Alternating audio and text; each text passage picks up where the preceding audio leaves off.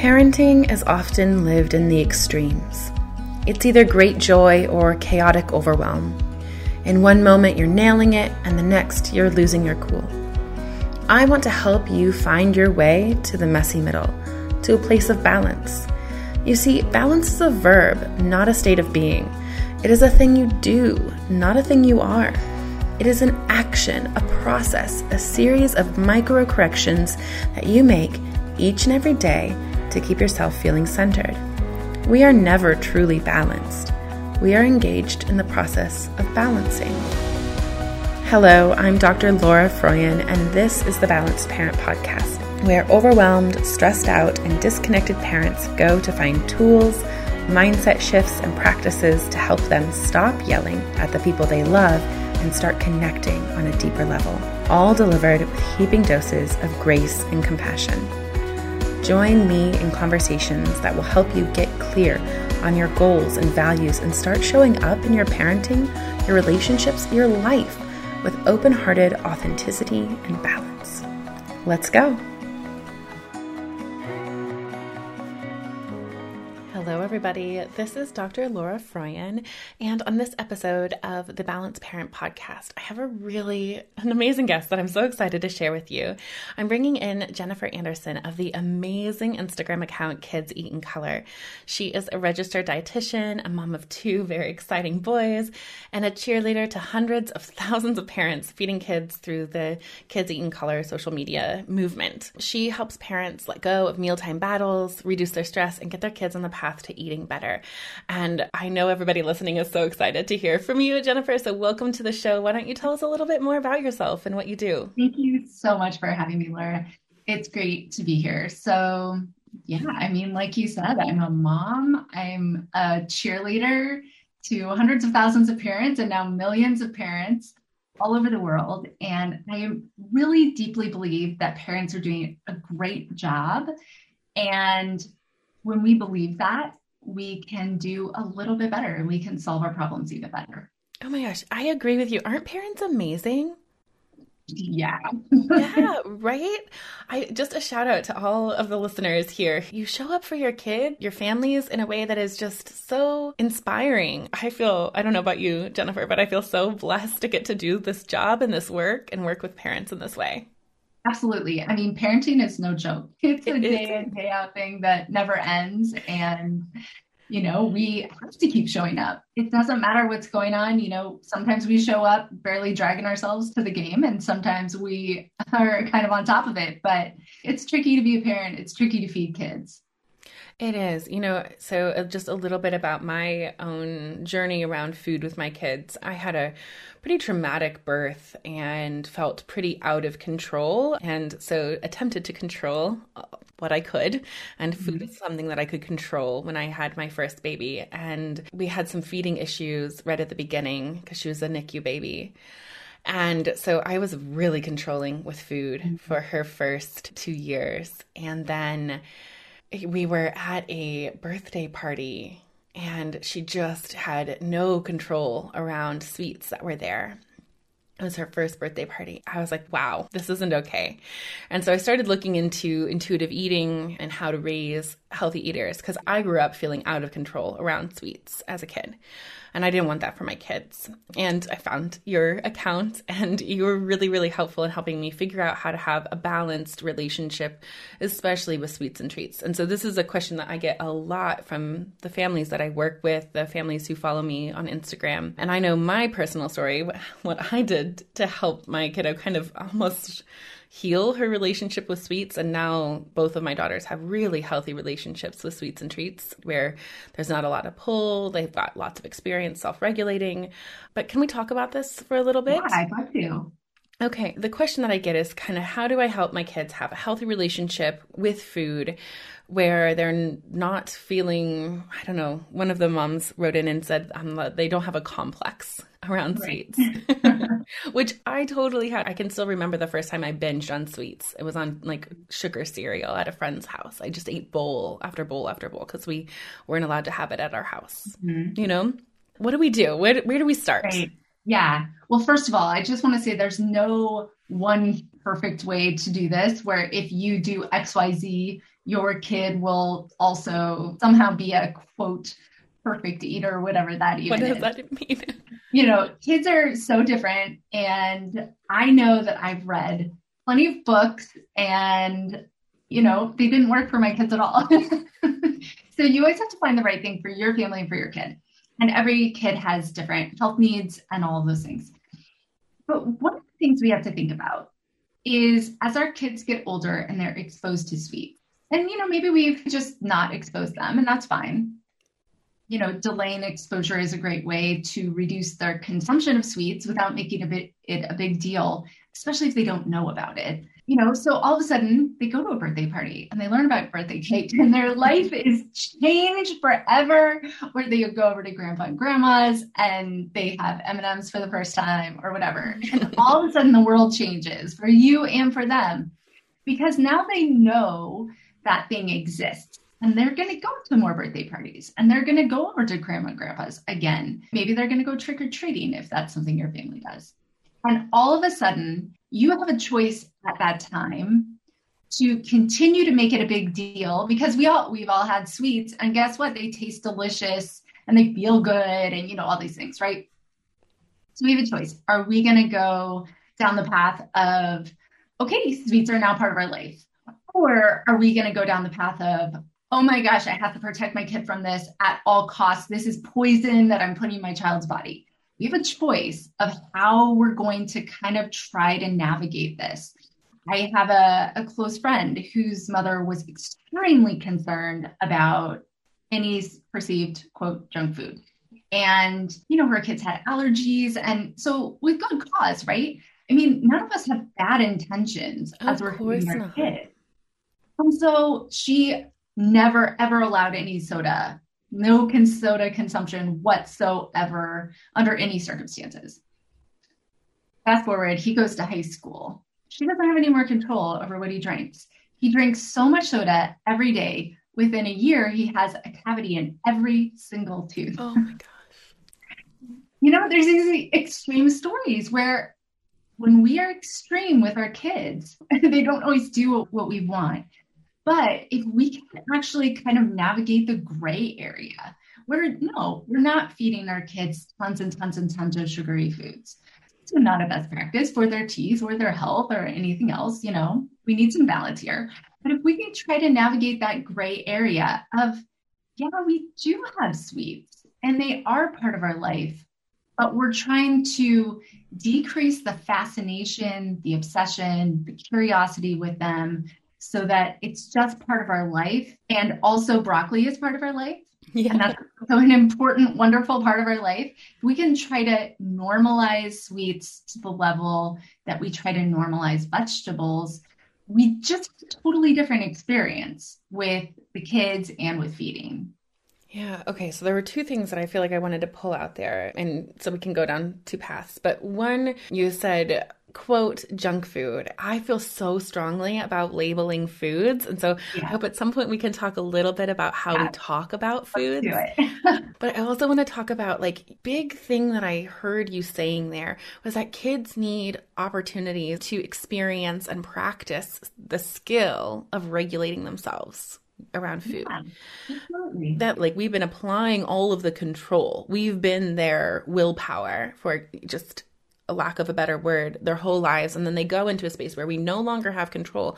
They don't have it either because they've never practiced restraint. They've never practiced balance with any of these things. And not only that, but you've created a fascination. So there's plenty of studies that show if you call something bad and if you restrict it heavily, your body feels restricted and therefore you're obsessed about it.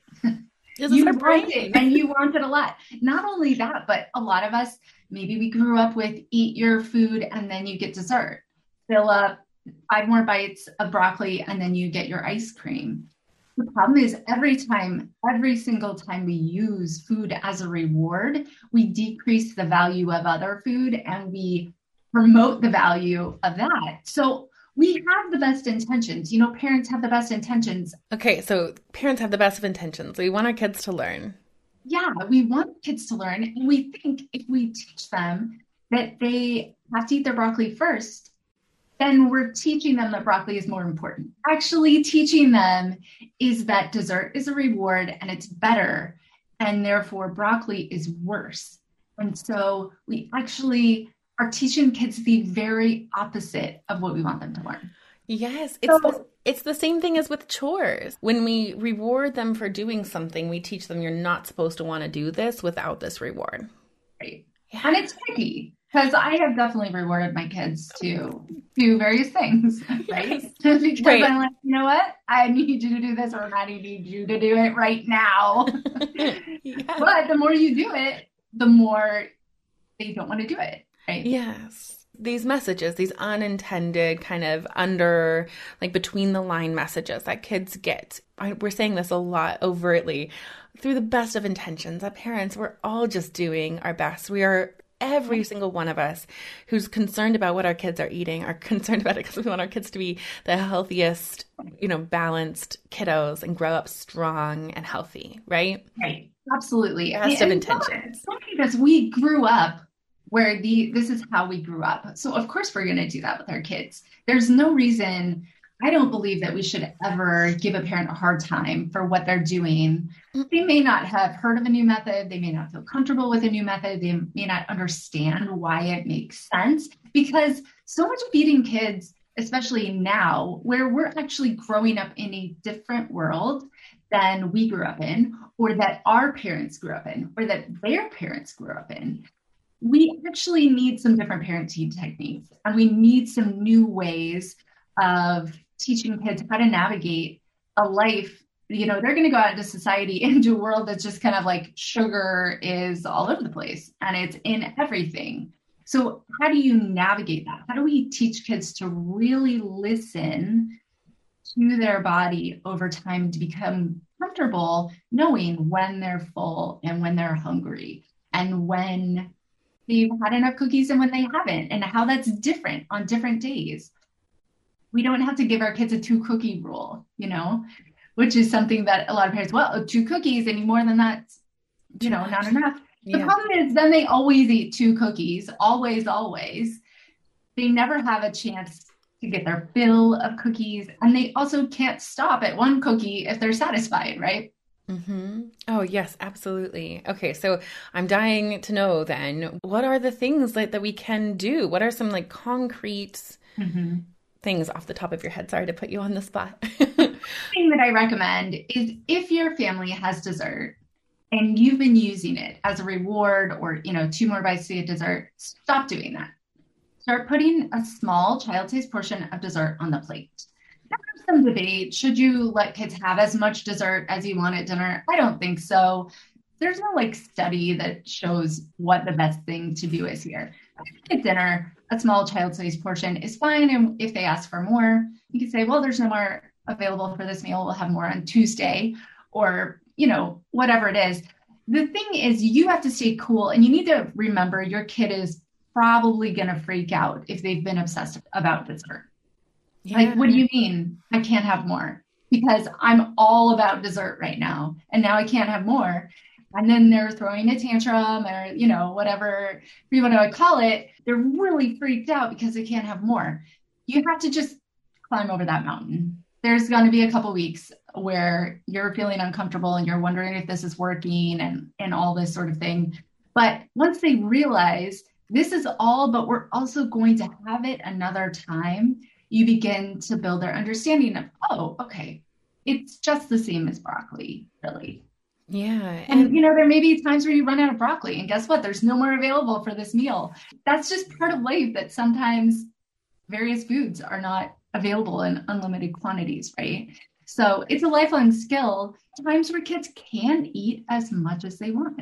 And that's a really hard one for parents. Yes, it absolutely is. So, what you were talking about is holding a firm, compassionate boundary, a limit that all of the parents listening here are working on learning how to do, you know, right. and like, practicing with our kids. And it's no different with food. What was interesting for me when we started serving desserts with meals, so my youngest is almost six and she's only ever experienced that. But my oldest was, I think, probably two or two and a half when we started it with her. So if we were having a dessert, it's served with the main course. And it was so interesting to watch their different strategies. So when she first started that, she just immediately ate the whole thing Mm-hmm. And then it was gone. And then she ate her other foods with no problems. That was really anxiety provoking for me. That, like, you know, because I was in the midst of my own work with sweets. Mm-hmm. I think that this is something that is so, I mean, the food is a microcosm of the parenting relationship as a whole, right? So when we're working on parenting, we have our own work to do and then the work that's exterior with our kids. It's the same with food, or at least it was for me. I was mm-hmm. going through this food journey with my daughter.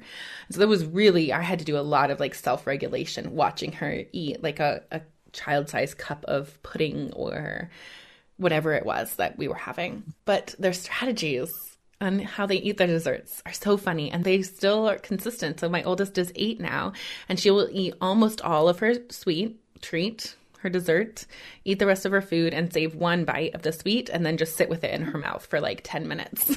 Oh my gosh, that's, that's, amazing. And whereas my other one will, she's always just done that, gone around in a circle and usually ends on the, you know, but their strategies are so interesting. It was, once I got over my anxiety, it was interesting to watch that develop. I love what you're saying is like once you get over your anxiety, you can just kind of have this curiosity and fascination with your own kid like when you're not obsessed about whether you're doing it right or doing it wrong, all of a sudden you can just see your kids for what they are, which is these creative little beings that are sitting at the table and they're just learning to feed themselves. I remember watching my first child teach himself how to eat. I didn't know about baby led weaning. I was basically just do just following his lead, which is he wanted to feed himself. And we mostly had puree-ish type foods at that time at you know at my house. And he developed this like little method of scooping up the puree and pushing it through the top of his little fist and feeding himself. It was so adorable.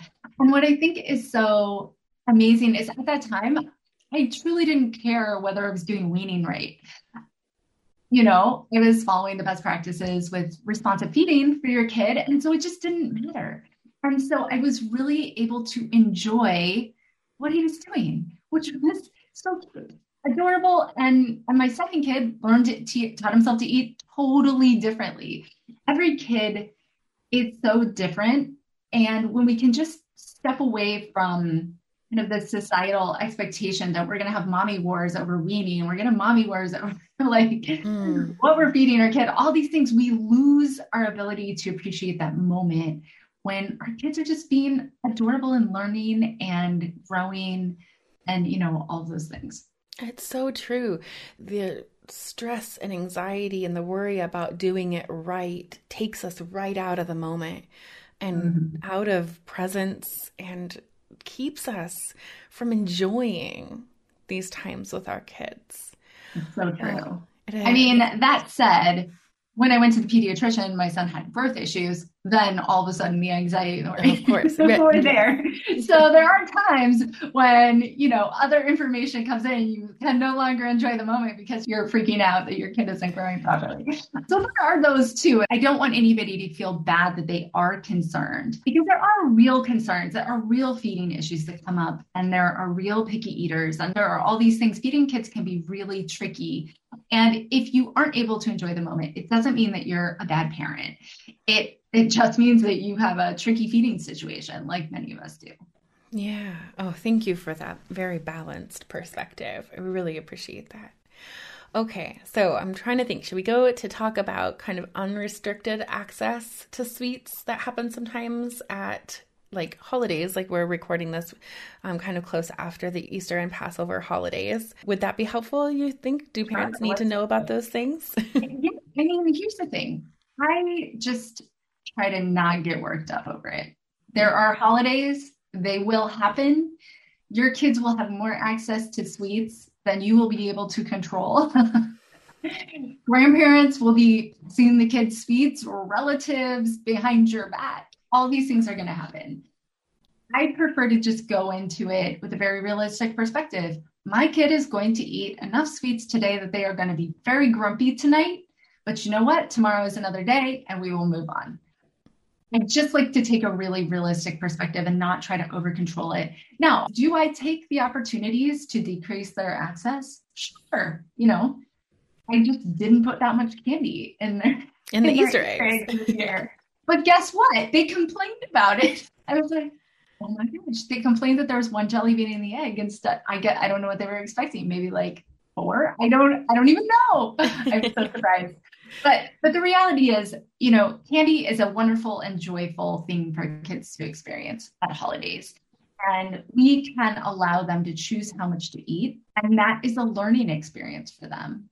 I remember when my son was six and it was the first halloween that he was really into the experience of candy. Like he prior to that he just really didn't care that much. Something about six was a big shift for him and he ate so much candy. and and then he sat on the kitchen floor and he said, "Ooh, stomach. I think I ate too much candy." And you know what? He taught himself that. I never said anything. He was able to internalize for himself and put it together that a lot of candy made him feel sick. And that experience is worth I don't know how much more than if I had told him, hey, if you eat too much candy, you're going to get a stomach ache you know? Exactly. It's totally different when your kid realizes that for themselves and they can begin to understand oh if i eat that much i feel sick. If i eat this much you know it doesn't mean that your kid is never going to eat too much candy again but it does mean that your child is on the road to being able to regulate themselves over time right? So all adults have times where they overconsume certain things. Yeah. and people folks with healthy relationships with foods just know like oh i overdid it. And with no guilt no shame no blame no self-judgment around it. And that's what we're creating an opportunity for our kids right. to do too. Absolutely. And you know what? The next day i'm always amazed when my kids eat more vegetables than usual. It, mm-hmm. it's always fascinating. We don't push veggies. I you know have a very like veggie positive environment at home and they're around pretty frequently but i never force them to eat it and it's always interesting to see after a big holiday where, you know, they didn't eat that many vegetables and they ate a lot of candy, just like we kind of feel gross. Mm-hmm. and we might gravitate more towards those foods that are going to make us feel better. The kids do the same thing if, you know, depending on their ability to eat a variety of foods. Yeah, I've experienced that too. I like to put just veggies in a tray out on the kitchen counter usually in that time period between school and dinner, you know. Mm-hmm. But yeah. yes, I see an uptick in how much of that platter is emptied on right. the days after. Okay, so that was really helpful. So, what about for the families who have some picky eaters, some kids? And what is the definition of a picky eater? Because that's something that, like, I work with some families who say their kid is a picky eater, and then they come to me with a list of like 50 or 60 foods that their kid will eat, you know. And then I have some families who come and say their kid's a picky eater and they've got like five to 10 foods. Right. And right. so, what is the definition of a picky eater? And so, interestingly, there actually is not an agreed upon definition okay. eater. There are a whole bunch of definitions in the literature, and I think it's more of a subjective thing. Now, there are some objective things. Does your child eat less than 20 to 30 foods? Does your child have a physical problem as a result of not being able to eat a variety of foods? Does your child not eat all of the food groups? Like, are they completely unable to eat fruits and vegetables? Mm-hmm. Those three in particular are really big red flags that not only is your child a picky eater, but their ability to only eat a small amount of foods has the likelihood of having a physical or nutritional impact on your child. So then it's more of a time to get in there and start trying some new strategies because then you usually do need more support if you have an extremely picky eater. And that's more along the lines of what I call an extremely picky eater. But here's the other thing if you're going into mealtime, then it feels like a complete battle and you're pulling your hair out and you're feeling defeated and you're so frustrated I don't care if your kid is eating 32 foods or 35 or 50. Something is wrong for you and your stress levels, and you need some support mm. because it doesn't have to be like you don't have to be have your blood pressure going up, going to the table and feeling like you're going into a war. Even if there are some health concerns, there's yeah. still room for taking care of you in that process. Absolutely. Oh, absolutely. I mean, the first thing I do in my Better Bites program, which is the program for the families of the eaters, first thing I do is work on reducing your stress mm-hmm. because you can't do anything to help your child if you're completely stressed out. I mean, I've been there. I live this too. You know, I have a, a selective child and one who tends to not eat enough. Oh, so stressful. And if we can find ways to reduce our stress, we really open up just an enormous number of possibilities for ourselves and for our child. Yeah, I think we that can't be overstated that our you know that our role, our approach, the energy we bring to the table really makes a difference for kids yeah. too. It really it really does. And for you too. I mean, I don't deserve to be like super super frustrated. I mean, feeding kids is six times a day, five, six times a day. Oh my God, it's it, so much. it is always happening. so if feeding your child is your biggest stressor, that means you're becoming stressed to your max, you know, five, six times a day. I recently heard a mom say 90% of my stress is due to feeding my child. And I think that's totally accurate. So if you're feeling really stressed, you are not alone. In fact, I started Kids Eat in Color because I was feeling super stressed about feeding a child who didn't want to eat enough. And I was making these cute little lunches to get them interesting, interested in, in meals. And I thought, you know, I can't be the only parent struggling. You were not. no, I wasn't the only parent struggling. There are millions of parents struggling all over the world. And then I thought, oh, maybe it's just a United States thing. Nope, all over the world, all over the world. Yeah.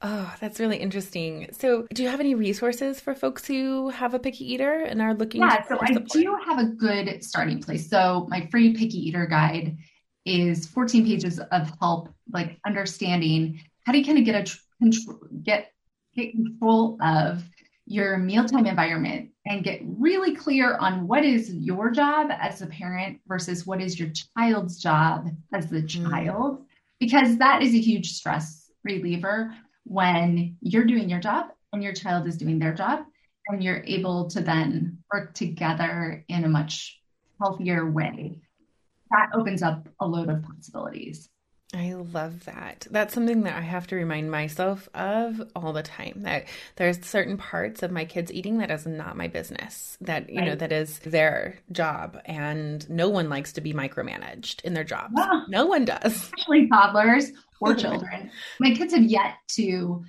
quote grow out of the phase in which they want to be in control of their body. hopefully they never will. It's a human nature to want to control we, your body. we really want to we want to raise our kids, right? We want to raise them to grow up and be able to take care of themselves. And part of that is starting really early, teaching them that it's their job to be in charge of the food that goes into their body and how much they eat and all of that stuff. I know recently my kids were in a situation where a relative tried to pressure them to eat mm-hmm. finish their meal. And i just remember the look on my five year old's face which was you are crazy. And then he looks at me like what's up with this person? I was like well, you know, he knows how much he wants to eat. Yeah. Oh my gosh. You know so the my one daughter has always been really good at setting boundaries with people. And so she has her very loving babcia. She's Polish and food is love. And there's lots of pressure for everybody to eat more and more. Her parents were Auschwitz survivors. There's just a lot mm-hmm. with food. There's a lot. Mm-hmm. I'm there. Um, but she she will ask my daughter if she wants more. And from when the time when she was really little, she would goes, "What the food that's on my plate is my business." I adore her boundary setting. I admire it so much. It's so good. Speaking though of relatives or other people's other influences in our kids' lives, I did have a couple people who wanted me to ask you how to handle folks who maybe have a different perspective on how to handle food. Um, so if they are embracing kind of the kids eat in color approach, and that's different. It's it is different. It's a bit radical than what the mainstream folks are doing. How to approach that with well-meaning loved ones. And then also, I've had a couple questions about how to handle some fat shaming that might happen and crop up in homes. And so I just was hoping yeah. we could chat about those things. Sure. You know, talking with family is very, very difficult. And I, I find so much of this comes up with partners. Like my partner isn't on board. My partner is yeah. really big on pressuring my child to finish their plate. You know, my in laws, my mother, my father, my this and that. Boundary setting with family, you know, extended family is just so tricky. It's so tricky. And I don't have any one size fits all answers. And the reason for that is this I don't know if your mother has a mental illness. I don't know if your relative is abusive. I don't know if your relative is completely wonderful and wants to do the best and just doesn't know about new techniques. I don't know if you're reliant on living with your family. Yeah or you're reliant on your aunt and uncle for childcare. And if that's the case, you know, you may have to just do abide by their rules because you can't make any changes, you know? So there's obviously, I think the best case scenario would be probably like my mom. She remembered being a mom and she had five kids and she didn't want us eating a ton of sugar, although she, you know, it was around and she allowed it. But I think she remembers setting boundaries with her parents and saying, no, you can't send bags of candy for every holiday. they were just sending bags, bags and bags. And she said, no, can you please send this? And she told them what to instead. And so with her, we actually had a conversation. It's like, okay, how much can I set? How much candy and how much this? And she's just done a wonderful job of providing toys instead of candy. And I, I find this talking with parents who are rational and reasonable and who you have a good relationship with, telling them exactly what you want. I want you to have ice cream with her once a month, but not every single time you get together because, you know, we need to have ice cream too. And not in, in a judgmental way, but say, this is best for my daughter. Can you please take her out for ice cream once a month? And the other times, can you please go to this part? Because I know she loves it and I know she really appreciates the time with you. Yeah, so giving them options of that they can do. exactly yeah. what they want because they really want your child to adore them. That's what they want, and they want to do whatever they want, right? So if you just kind of give them suggestions, oh, they love going to get a balloon. Oh, they love going to this special park with the slide. Oh, they love it when you bring the dog over. Tell them how your child can adore them without the extra candy. And I think that's the best case scenario, right? Now, I have other relatives that I can't have that straightforward conversation with. In fact, bringing it up with them would actually come back to bite me. It would mean that other people I know, they would then feed my kid more candy just to make me mad, right? Ooh right? Not all of us have wonderful relationships with all of the people around us. And we just have to be very aware. So, guess what I do with that person? I don't ever say no because I know that that would result in a bad impact for my kids and myself. Mm-hmm. I don't say, oh, you can't. I just say, I want you to tell me before you do it, right? Because that's that's the most important thing for me. Reducing harm is don't go behind my back because mm-hmm. that's not good for my kids but I want you to be really forthright with what you're going to do. And I always say yes because I know that is going to lead to a better outcome. So we have to like we have to really look at who we're dealing with and how we're talking when we're dealing with those relationships around us because we can be flexible. We can be flexible with how much candy our kids can eat, but sometimes we have to focus on their safety first Sometimes we have to focus on childcare and being able to keep our jobs. Sometimes we have to focus on the relationship. Mm-hmm. Open lines them of having extra candy yeah. is not going to kill them. It is not. And sometimes there's much more important things for us to focus on for the overall safety and benefit of the family. So we have to go in with some flexibility and with some some grace for those other people, for ourselves. We just have to kind of walk that that messy gray area of relationships, you know? Yeah. Oh, that was such a beautiful kind of crash course in balanced boundary setting with family. Thank you for that. And I think that that applies to, you know, again, we're, we are talking about food, but really food is kind of this microcosm of all the things that we deal with as parents. This applies to gifts at birthdays and there's all sorts of things that you need to set boundaries with. So, right. It's yeah. true. There's so much with food, you know, it's our culture. It can be politics. It can be our our way of caring for ourselves. It can be our way of hurting other people. You know, so much is wrapped up in food. I agree with you. It is just a microcosm of, of so many other things. Yeah. And if we really want our kids to just have a simple relationship with food, then sometimes we have to be realistic about who we're dealing with and how to mm-hmm.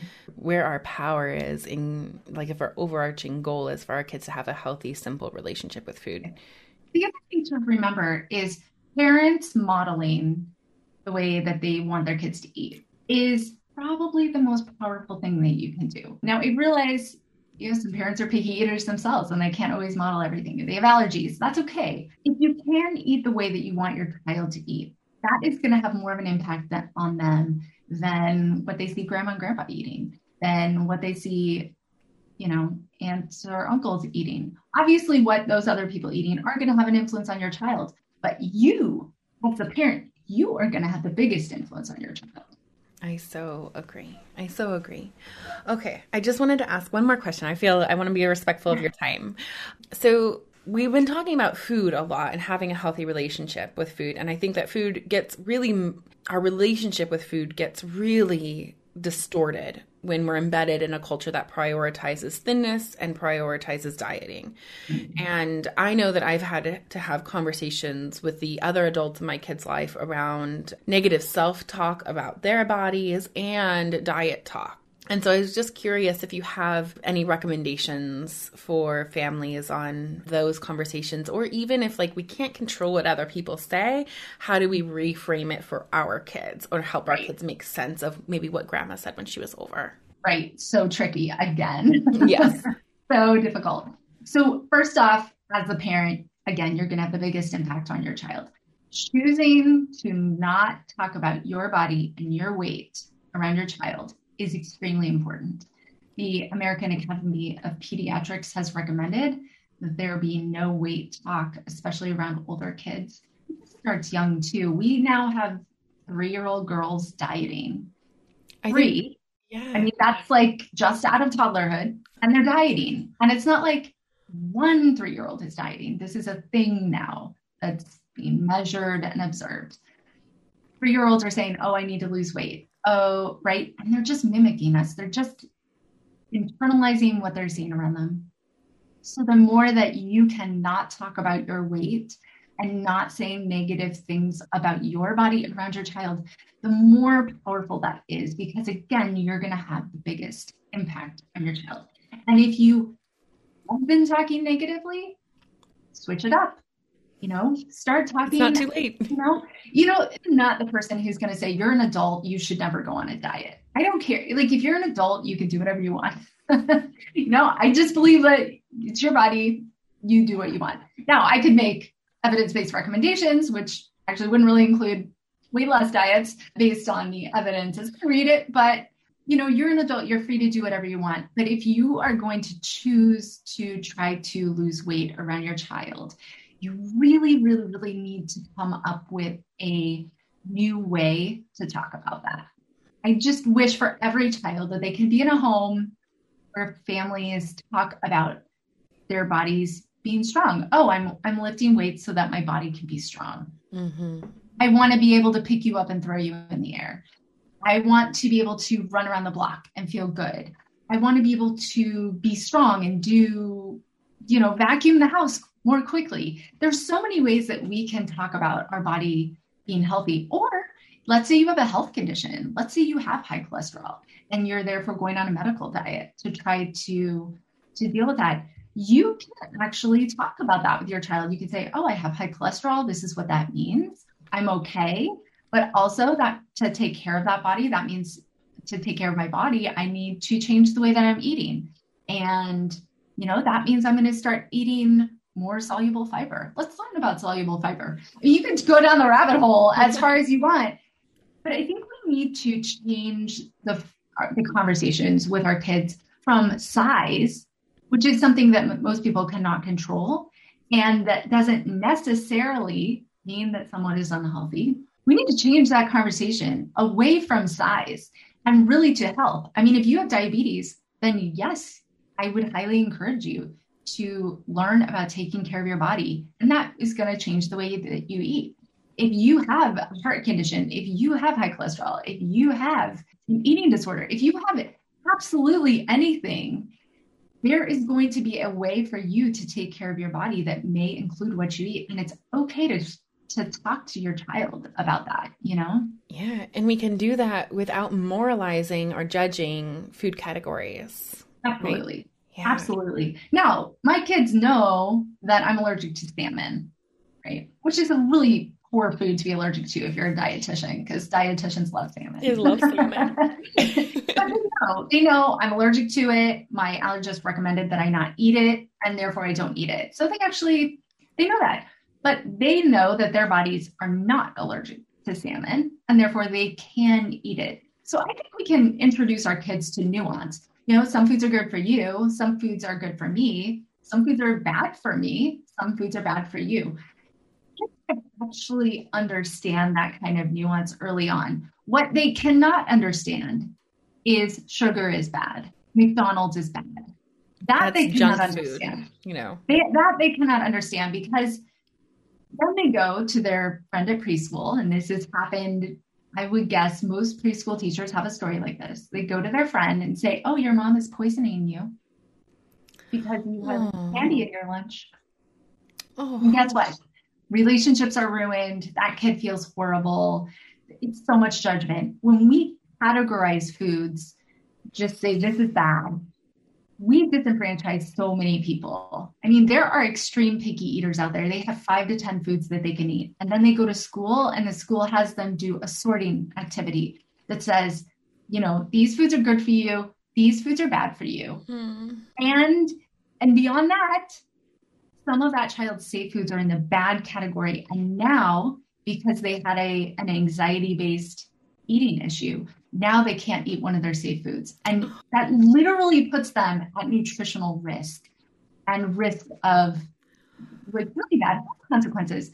All with the best of intentions, but when we categorize foods, we do not understand what we're doing. Take a mom who, or a family, right times, they are going to the food pantry, they are using their SNAP benefits, they're doing all these things very tight budget. They're going to put what they can afford on their child's plate. And if their friend comes over is like, oh, that's junk food, guess what? They have just judged that family in an unfair, inaccurate way. We can teach our kids to judge other people for what we're eating. And we can also teach our kids to have curiosity and understanding that all foods are good.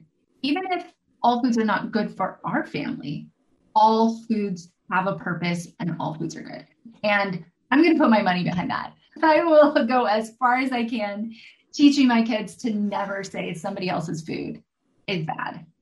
Mm, yes it's so important too to understand that kids, especially kids in the six and under range, are involved in categorizing and labeling things. That that's part of what their brain is doing right now.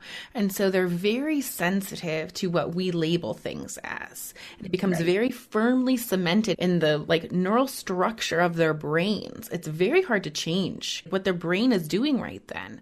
Right? They're forming mm. the structure of their brain and how things are categorized in labels is a big piece of that too. The, the real challenge is okay, let's say you really believe that you want your ch- child to think that sugar is bad. I don't judge you or, you know, whoever for thinking that. It's, there's so many messages out there and there's so much diet culture out there and there's extreme eating pattern culture out there, right? We're constantly hearing all kinds of messages. The problem is what happens when your child has to eat a food with sugar in it? They go over to a friend's house. They are in a situation where they don't have access to food, and all the food that they have access to has sugar in it.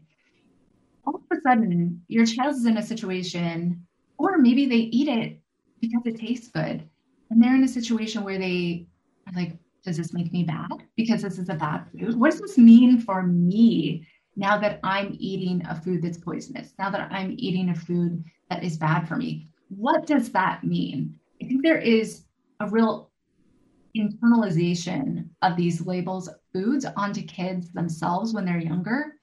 And then you bring in this whole moral component to eating. Yeah. And that brings in an emotional com- component to eating. Now you've really complicated that child's relationship with food. Again, don't judge any parent for doing this because we are just awash in diet culture and food culture. It is everywhere. And if at the same time, if you think you can raise your child even without getting them exposed to diet culture, even that is impossible because you go to, you know, the family dinner and everybody's like, oh, I lost this much on my my latest diet and I did this and and you know, so we do the best we can, and then our kids go to preschool and they hear all kinds of crazy stuff there, and then they go to school and then they hear even crazier stuff. I think we just have to focus on what can I control at home and what is the best I can do. Yes, I'm definitely going to make a mistake because I didn't grow up with this stuff. And that's okay. I mean, to the parent who doesn't make a mistake, good luck. I, you will you will have no friends. Where are they? Where no one they? will be able to relate to you.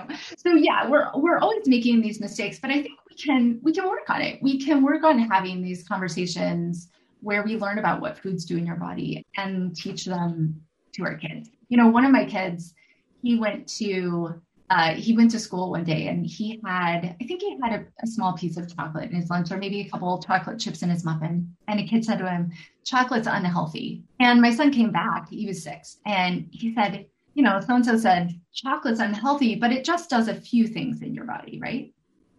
And what we he was referring to is a conversation that we had had where, you know, some foods do a lot of things in your body, and some foods do just a few things in your body. Doesn't mean they're bad it just means that they're different. Broccoli, it categorically does just an extraordinarily large number of things in your body that are helpful, right? A piece of candy largely does one thing in your body, and that is to give you a quick shot of energy. That's it. And that's how we talk about it. It doesn't have to be wrong to eat something that just gives you a quick shot of energy. Mm-hmm. That's not wrong. It just is. It also isn't morally superior to eat broccoli which doesn't give you a quick shot of energy, but does do a whole host of other wonderful, wonderful things in your body. Can draw attention to the fact that foods are different, that they do different things in our body. And as they get older, we can start to slowly introduce things like, well, that quick shot of energy is gone. So you notice how your brother is crying on the floor over there? That's because he all, he decided to only eat his candy at lunch and he didn't have any protein and fat to keep him going. Mm-hmm. Right? So we can draw these as opportunities come up. We can draw the connections of how foods work in our body. And we can absolutely do that without judging and without saying, therefore, you are wrong or therefore you are bad. Yeah, I love this. I, I love how you're bringing this nuance and curiosity so that kids can have a really like I, I think that that's always been my goal for my kids is that I want them to have a very uncomplicated and very curious relationship with food mm-hmm. where they get to just play and see what feels good, you know. Right. Having done this for years with my girls, you know, they are so good at listening to their bodies. If I have a, just a, two more pieces of candy, I think my tummy's going to hurt, so I'm going to stop now. You know, I had it too much and it hurts, and I won't do that again. Or, you know, like, mm, I, my tummy feels a little sick. I think I'm going to go get some broccoli out of the fridge. You know, like it just they do it. The approach that you teach is just so wonderful, and I've benefited from it so much, and from this conversation. Thank you so much for your you're welcome. Yeah.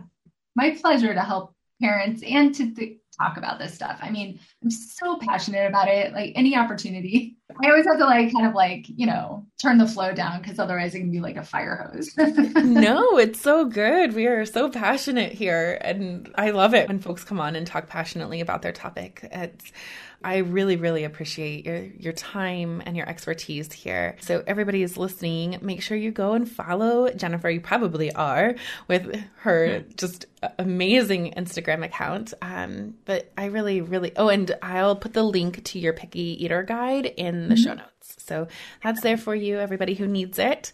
Um, but I really, really appreciate the time that you took out of your day to talk about these topics with us. Absolutely. It was great to be here. Thank you so much. Okay, so thanks for listening today. Um, remember to subscribe to the podcast. And if it was helpful, leave me a review. That really helps others find the podcast and join us in this really important work of um, creating a parenthood that we don't have to escape from and creating a childhood for our kids that they don't have to recover from.